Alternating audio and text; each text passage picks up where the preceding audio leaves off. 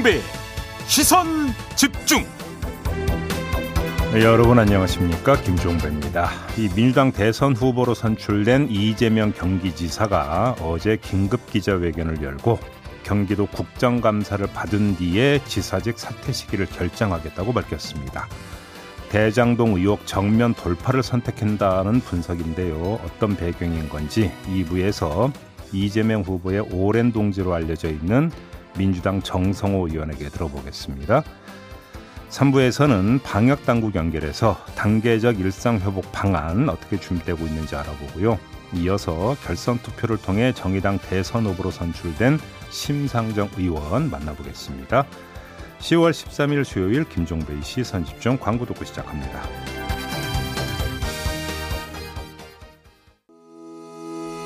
시선 집중은 촌철님들의 다양한 목소리를 기다립니다. 짧은 건 50원, 긴 건 100원인 문자 메시지 샵 8001번, 스마트 라디오 미니와 유튜브 라이브로도 시선 집중과 함께 하실 수 있습니다. 믿고 듣는 진품 시사 김종배의 시선 집중.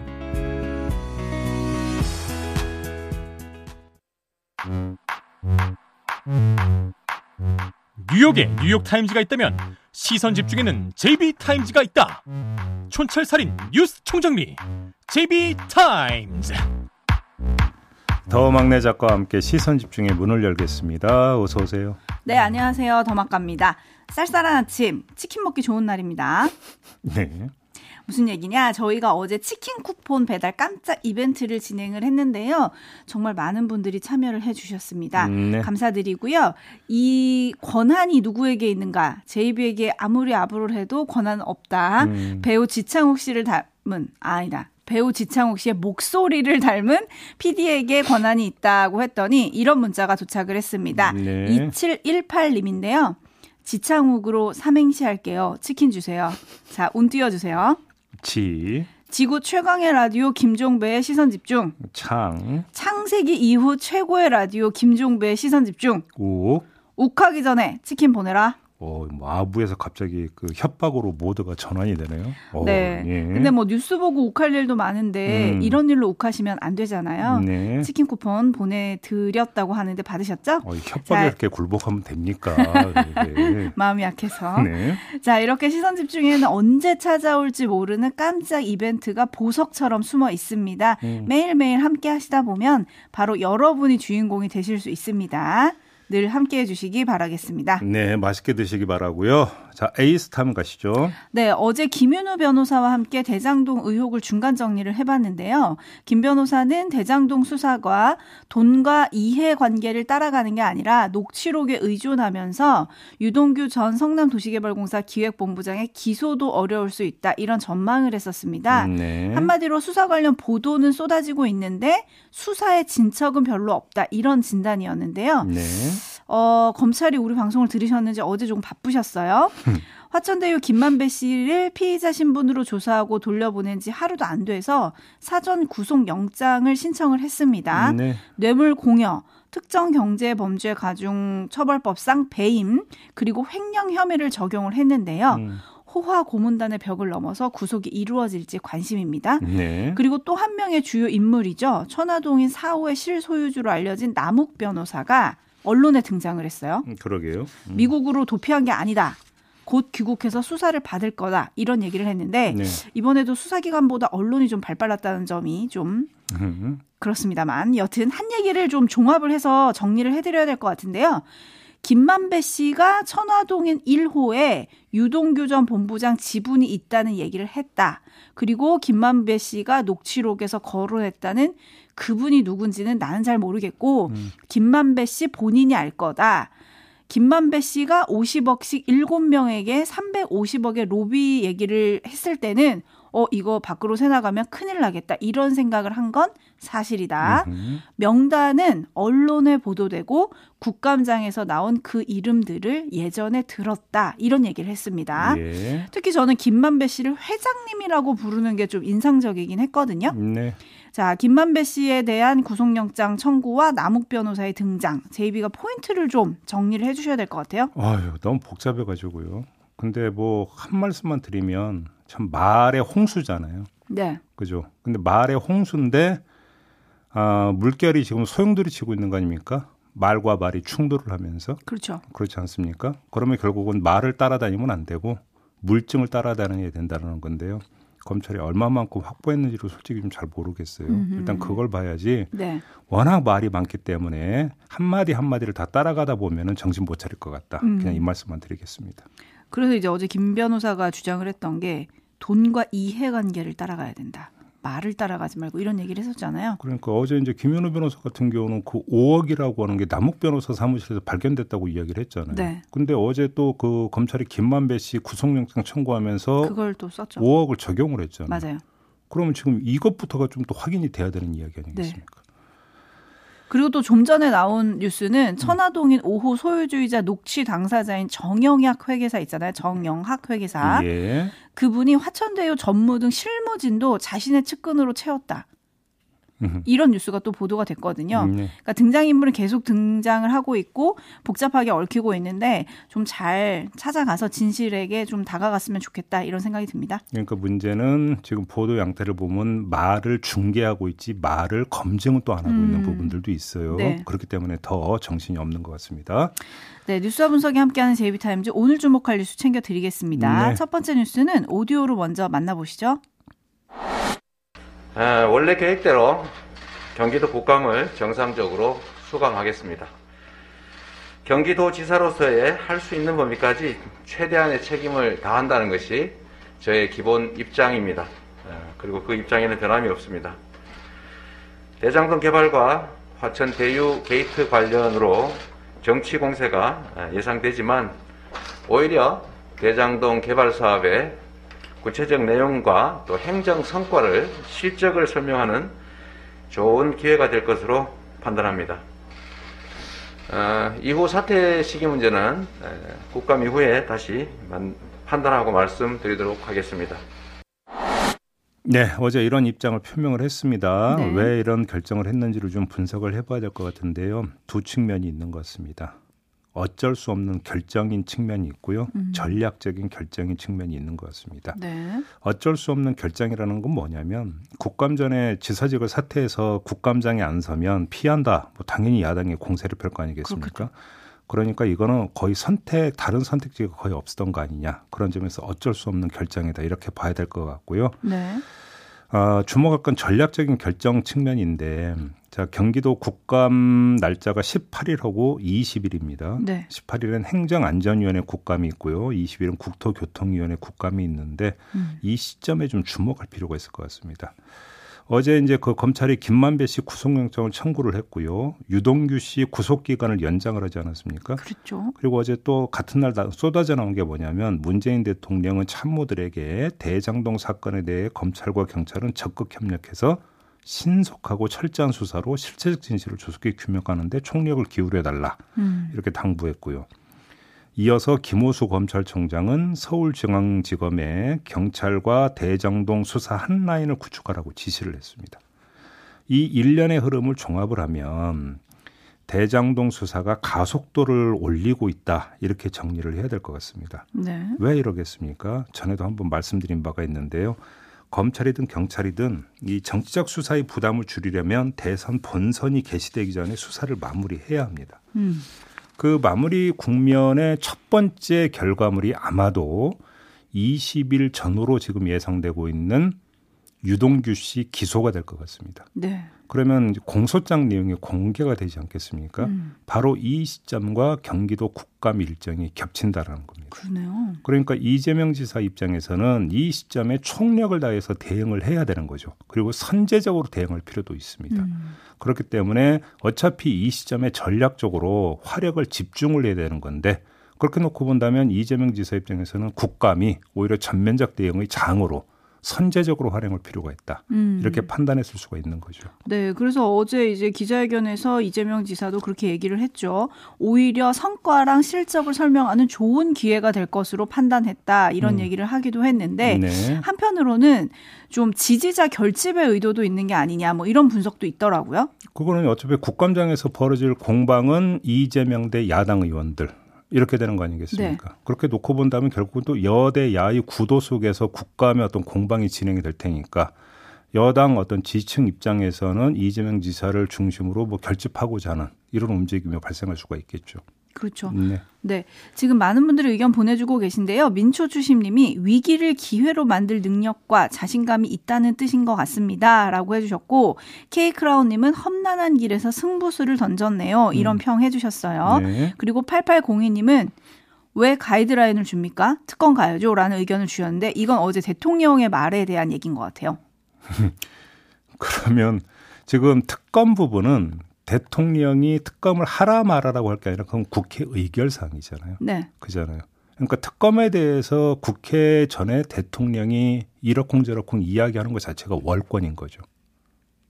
그잖아요. 음. 특검 발동을 의결을 하고 나서 특검 후보를 추천하면 그 다음에 선택을 하는 건 대통령의 권한이지만 특검을 할지 말지는 대통령의 권한이 아니에요. 그런데 이제 지금 야당이 얘기하고 8802님이 얘기하는 거는 음. 특검을 지금 야당에서 주장을 하고 있는데 음. 거기에 대해서 여당은 안 하고 있잖아요. 응하지 않고 있는데 네. 대통령이 신속하고 정확한 수사를 검찰과 경찰이 해라 이렇게 얘기를 한 아니, 거는 그러니까 그- 가이드라인 아니냐 이런 뜻인 것 같아요. 그러면 조금만 그 시침을 앞으로 돌리면 대통령이 대장동에 대해서 아무 언급을 안 할 때 야당은 또 왜 언급을 안 하고 있느냐라고 비판을 했었거든요. 네. 그러면 지금 그 특검 부분을 이야기한다면 대통령은 일단 그 국회에서 특검 의결을 하는지를 기다려보고 그 동안은 그럼 조용히 있어야 된다는 이야기가 되는 건데 이전 야당의 공세에 따르면 음. 그럼 어떻게 하라는 이야기 도대체? 음흠. 그렇지 않습니까? 네. 네. 어쨌든 경기도지사면서 여당 대선 후보로 국감장에 서는 거 사실은 좀 보기 드문 장면이긴 합니다. 네, 그죠? 그렇죠. 그래서 야당도 벼르고 있을 것 같긴 하거든요. 당연히 그러겠죠. 어제 그 대장동 일타 강사로 요즘에 화제를 모으고 있는 원희룡 국민의힘 대선 예비 후보가 인터뷰하는 걸 보니까 네. 이재명 후보가 국감장에서 허위 사실을 말하면 체포회장으로 만들겠다 뭐 이런 공언을 하기도 하더라고요. 네. 그러니까 이게 이제 그 어찌 보면 그 원조가 이재명 지사잖아요. 경기도 지사 때의 TV 토론에서의 발언을 가지고 공직선거법상 허위 사실 공표 혐의로 기소가 됐었다. 그렇죠. 그러니까 여기서부터 이제 시작이 됐던 그 이야기를 다시 하고 있는 거거든요. 음, 그러니까 이재명 그 후보가 국감장에서 발언하는 게 허위로 그러면 판정을 하기 위해서는 뭐가 나와야 되는 겁니까? 수사 결과가 나오고 재판 결과가 나와야 되는 거잖아요. 음, 한참 뒤 얘기다 그 얘기는 이렇게 봐야 되겠죠. 알겠습니다. 그리고 이재명 후보가 대통령에게 면담을 요청했다 이런 뉴스도 어제 보도가 됐거든요. 네. 그랬더니 이제 국민의힘 대선 후보들은 일제히 만나면 안 된다. 대선 개입으로 오해받을 수 있는 잘못된 만남이다. 이러고 모두 다 비판을 했거든요. 네 명의 후보가 다 잘못된 거꾸로 만남인가요? 거꾸로 지금 대통령은 여당 소속 아닙니까? 네. 여당 당원이죠. 네. 그죠? 근데 여당 당원이 여당 대선 후보를 안 만나면 그것도 대선 개입 아닙니까?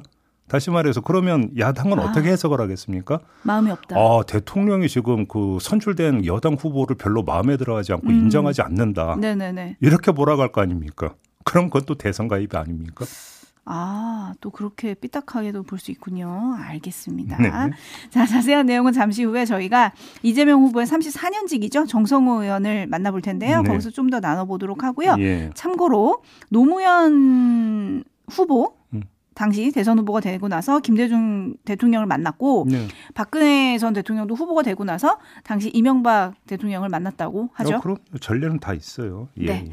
JB TIMES 다음 주목할 뉴스는 어떤 건가요?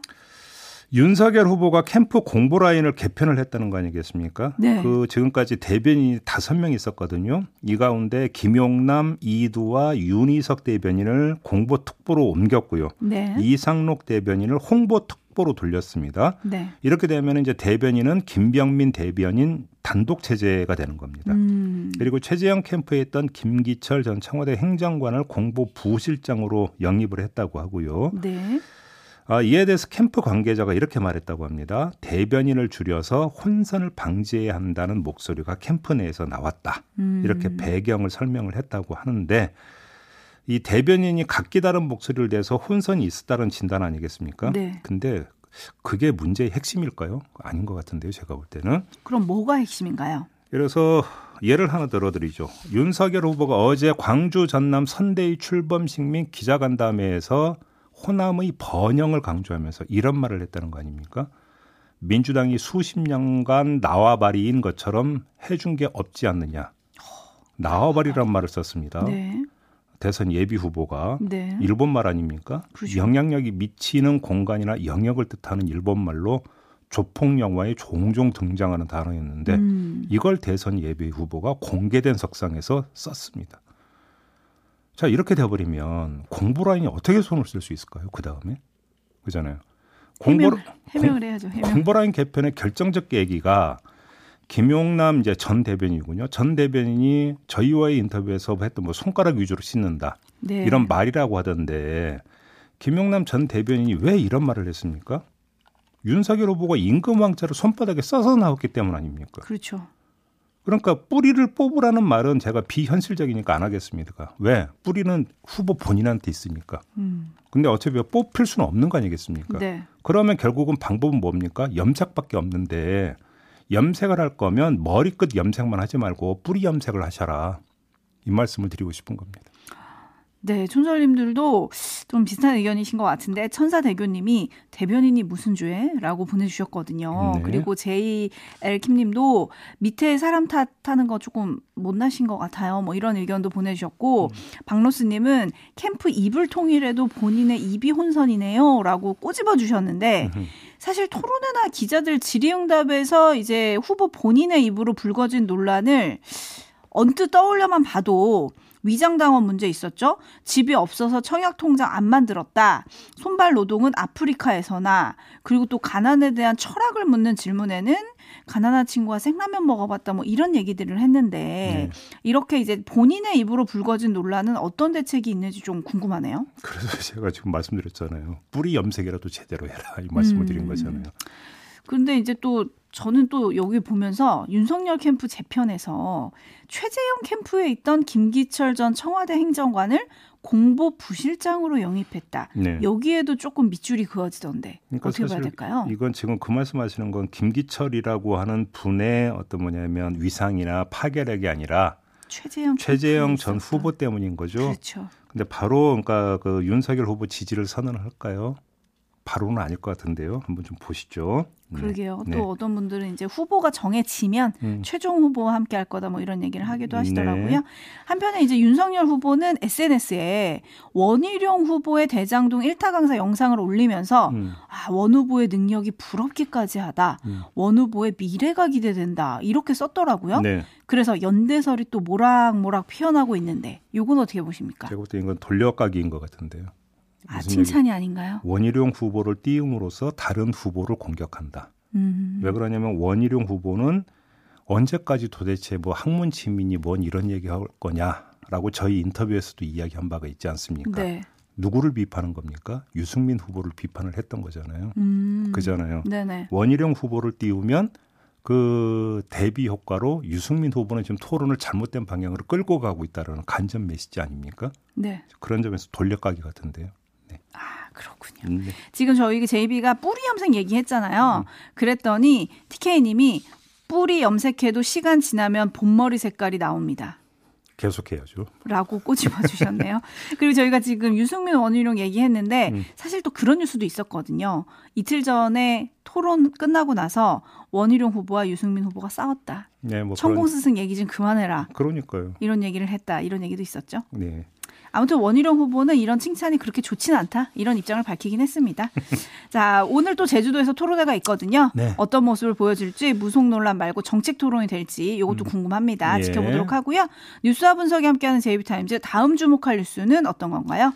이 세계일보가 윤석열 장모 문건을 입수해서 보도한 바가 있지 않습니까? 네. 근데 또 오늘 추가 보도를 내놨습니다. 이 검찰이 그 문건에 등장하는 판결문을 조회한 직원을 특정해서 조사를 했다는 내용인데 수사정부 정책관실 직원이었다고 합니다. 음. 그러니까 장모 문건은 지난해 3월경에 작성이 됐는데 윤석열 장모가 연루된 네 가지 사건에 대한 판결문을 열람한 것으로 지금 전해지고 있다라는 거죠. 네. 어떤 점에 주목해야 될까요? 주목할 점은 그 직원의 수사정보정책관실 소속이라는 게 지금 역시 주목거리인데요. 수사정보정책관실. 여기엔 두 가지 의미가 겹치고 있습니다. 네. 첫 번째는 당시 정책관이 누굽니까? 고발 사주 의혹을 받고 있는 손준성 검사 아니겠습니까? 네.